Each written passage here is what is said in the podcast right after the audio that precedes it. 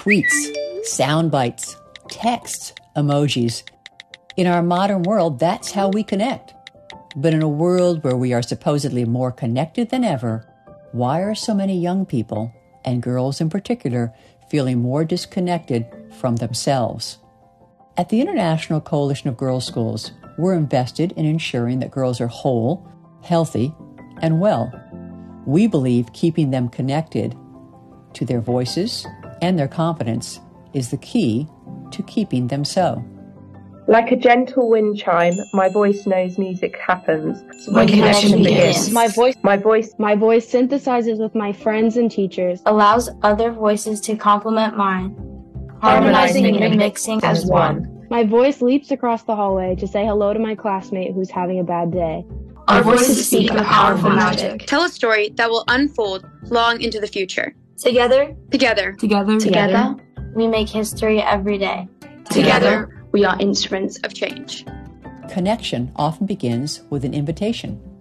The Connected Girl, a podcast series curated by the International Coalition of Girls' Schools, is an invitation to those who know, love, and believe in empowering girls to engage with the experts we have gathered to understand the power and possibility of the many connections in the lives of girls.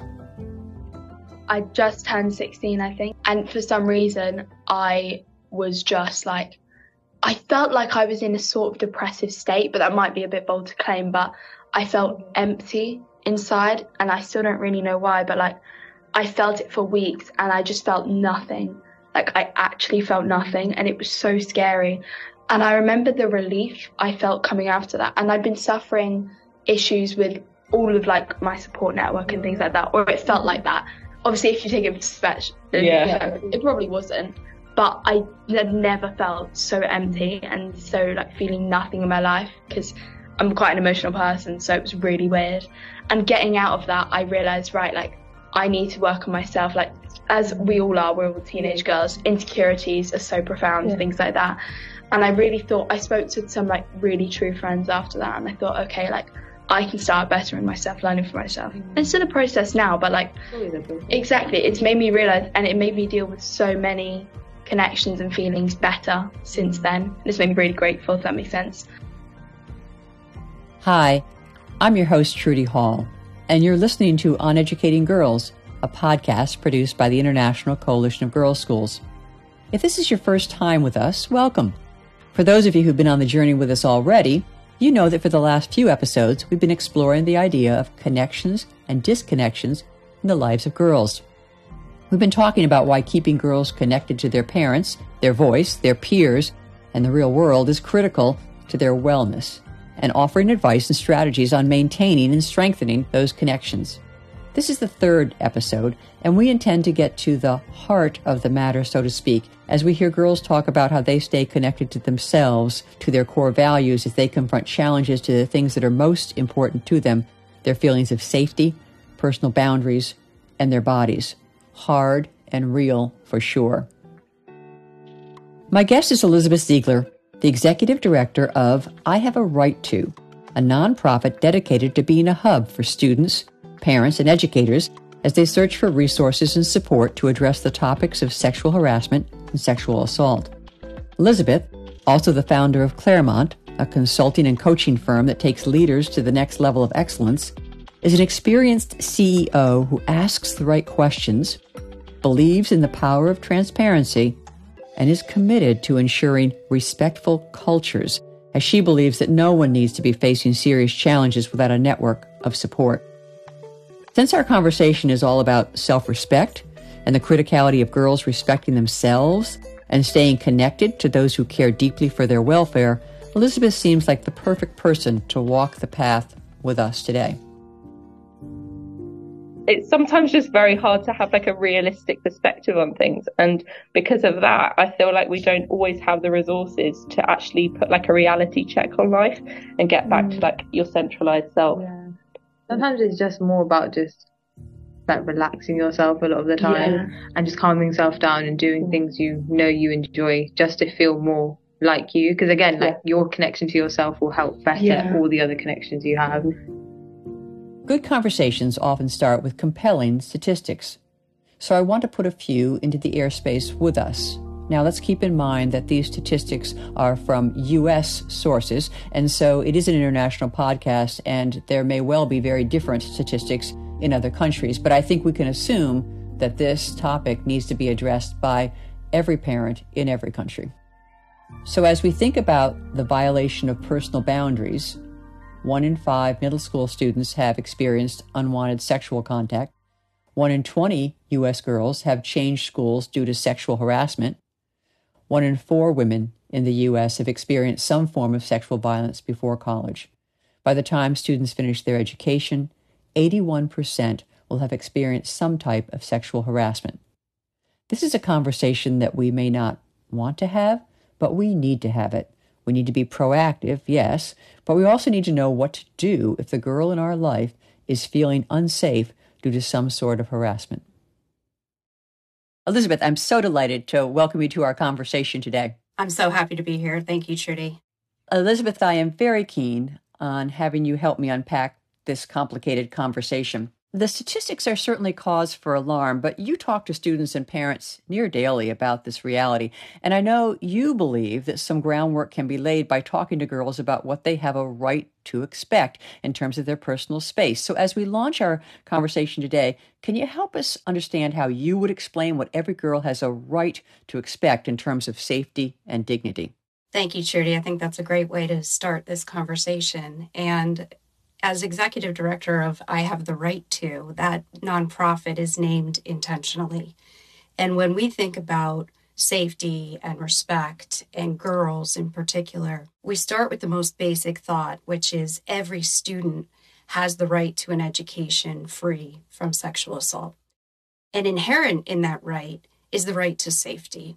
When we talk about safety in schools, we talk about the safety and the dignity that each student deserves at school. And we know that students and schools are truly safe when every student is seen and protected for who they inherently are. So, perhaps what also makes some sense is as we speak about boundaries, a word that comes to mind is consent. And I think it's important that if we explore um, this topic, Let's also talk about this word. What does it mean for a girl to give consent? This question, we could probably do a whole podcast on this question. And so often people associate the word consent with intimate physical activity when we can be teaching our children consent from from the youngest ages you know may i give you a hug may i borrow your crayon May I eat one of your french fries instead of just taking a french fry off of a plate? And so it becomes this word that's fraught with meaning when actually consent is really about human interaction and exchange. And when you think about the pandemic and what that taught us, are we hugging? Are we shaking hands? Are we how are we greeting each other? Um, we believe and we support the definition of consent that is um, defined by the Consent Awareness Network in New York. And that definition is freely given, knowledgeable, informed agreement without force, fear, fraud, or incapacitation. So, in other words, no girl can be forced or intimidated or misled to give consent, and no girl, no human can give consent if there's any incapacitation. So, do you think that girls fully understand the notion of consent? And I, when I say girls, I, I guess I'm um, that's such an unspecific question because it could be girls at any age. But let's just pick a you know middle school girls. Do middle school girls understand the notion of consent?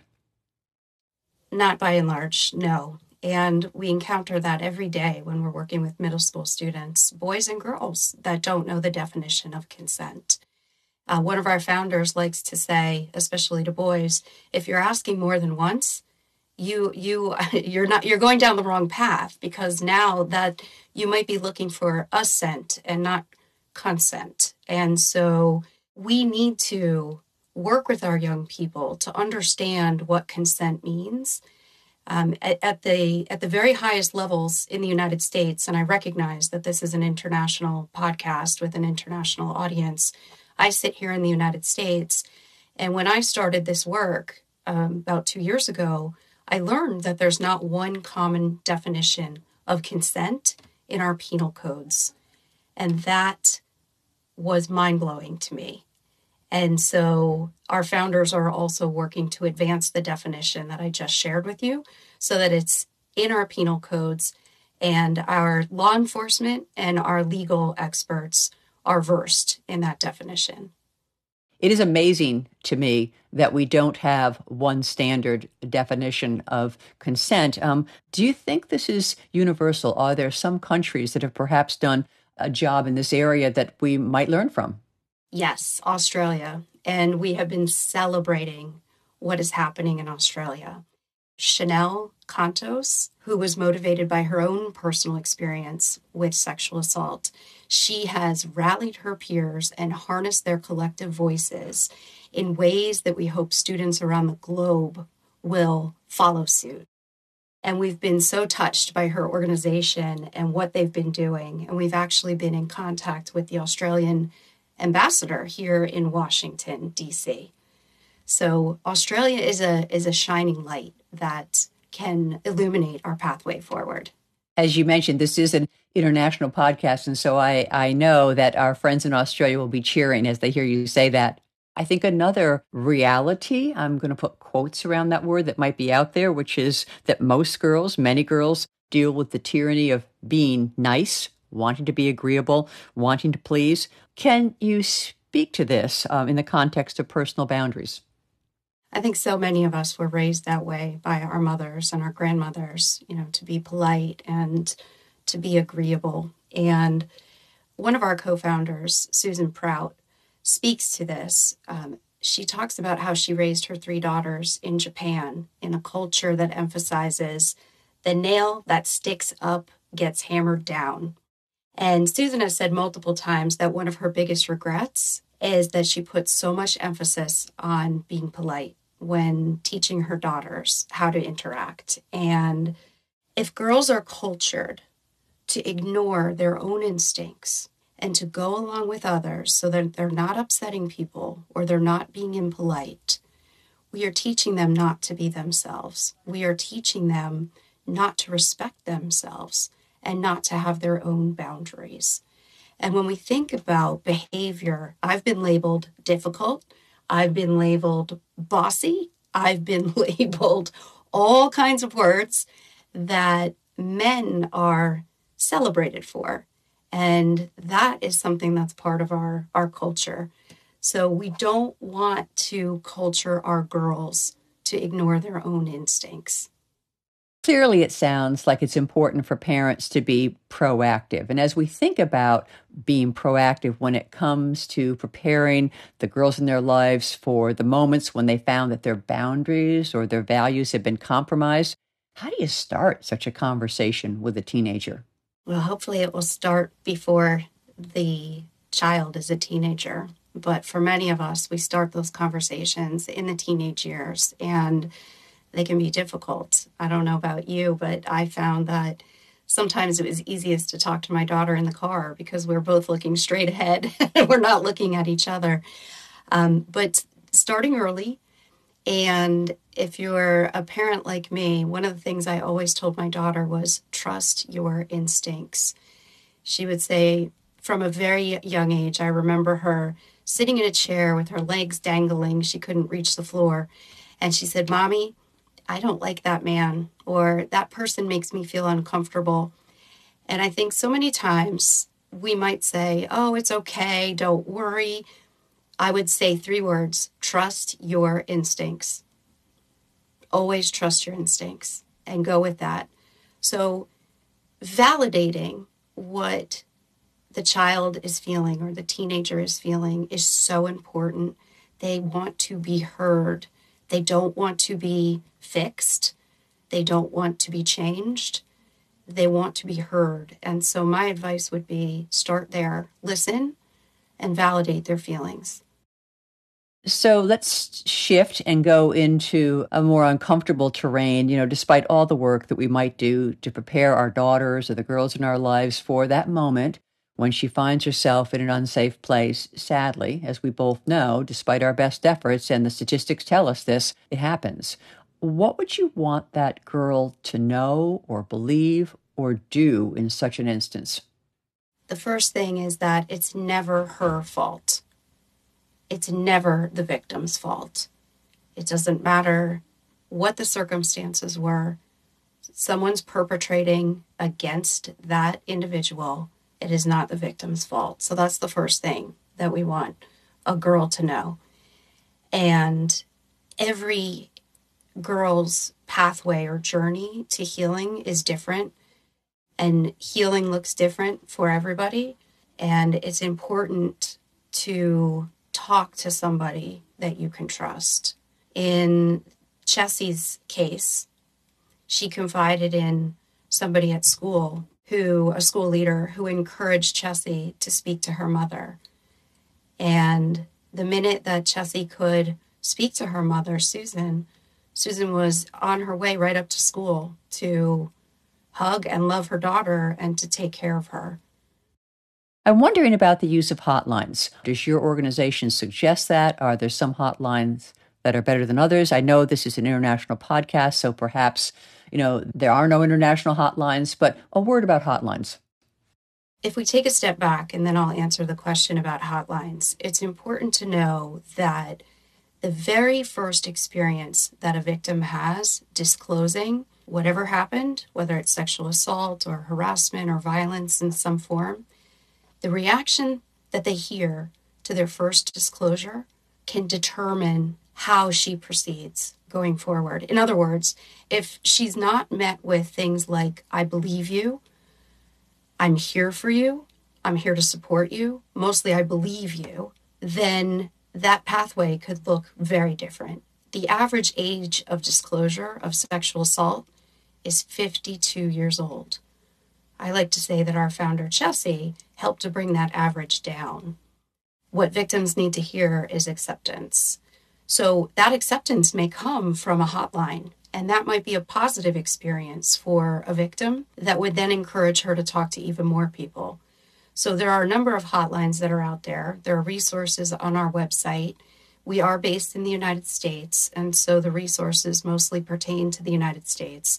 So we would encourage the listeners to um, see what's available in their respective countries. Oftentimes, it's a power dynamic that might be at play when a girl feels threatened. So she might perceive that someone who has power over her, a trusted adult, an influential peer, is putting pressure on her to cross her own personal boundaries. So these situations are pretty tricky. Do you have any thoughts on how she might keep herself safe in these areas? Trudy, we would probably say that the power dynamic is in play in all of these scenarios. So I love that you're asking the question. When we think about grooming and the imbalance of power, those with power often use and abuse that power in order to groom their victims. And we can think about this in a number of different ways. And if I give an example, a real life example, a recent example of an adult female sexual assault survivor and advocate who has dedicated her life's work to working with football teams at the collegiate level in order to raise awareness about sexual assault and masculinity and what that means on the football field and off the football field. This woman was engaged by a major university, well known football team, highly paid coach who, through his professional relationship with this advocate, used her vulnerabilities, some of the information that she shared in preparing for the work with the football team, he leveraged in order to make her more vulnerable to his sexual harassment. And so no one is immune. We can all be vulnerable at times this is a very strong survivor of sexual assault and advocate of sexual assault who fell victim to grooming. So we just need to be aware of circumstances and the fact that girls really need to understand this early on. So let me go way back. I've heard you tell a story that I think our listeners might like to hear. Early, early on in your relationship with your daughter, there was an incident, a situation in which she was expressing some concern. It's a situation that I think will surprise parents. Would you tell us that story? Because I think it takes us back into how one can actually be very proactive in affirming one's daughter. Thank you. I'm smiling because I wrote a blog about this and I'll tell you the story. Uh, my daughter, who's now 22, when she was, I don't know, somewhere between six and eight years old, uh, we were getting ready to go visit Santa Claus uh, at the mall in her dress and her shoes and her hair. And off we went. And we had to wait in line for two hours. And there was one point where he went off to feed the reindeer, and we were waiting and anticipating. And when we got to the front of the line, my daughter was squeezing my hand, which is not unusual. We would communicate through hand squeezes in a number of different ways. And when I looked down, I expected that she would be excited. And we made it to the front of the line. It's time to see Santa. And when I looked at her, it was the opposite. It was dread. And I said, "What's wrong?" She said, "I don't I don't want to I don't want to see Santa. I don't want to sit on his lap. I don't want to see him." And I just looked at her and I said, "Okay, let's go home."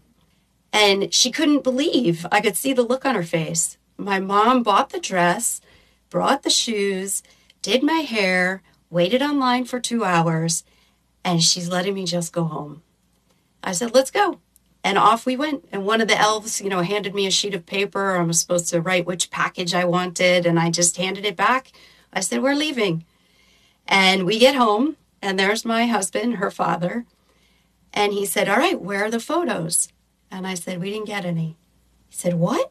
He said, You've been gone for so long. You didn't get any photos? I said, She didn't want to do it. And I think he might have said, Why didn't you tell her to do it? I said, When our daughter says that she does not want to sit on a strange man's lap. There's no answer I'm going to give, but okay, let's go home. so I wrote this blog last year for the organization with my daughter's consent, by the way. I asked her, may I please write this blog about our story? She said yes. And then at the bottom of the blog was a picture from 2021. We're in Christmas sweaters toasting with a glass of champagne. And I asked for consent to have that picture in the blog as well. So thank you for sharing that because I think it's important to take our listeners way back to the beginning of this as you're talking about, you know, how early these conversations can start. And it really is about being present with your daughter when she is in a place of discomfort to figure that out and make sure she's seen and she's heard. So thanks for that story.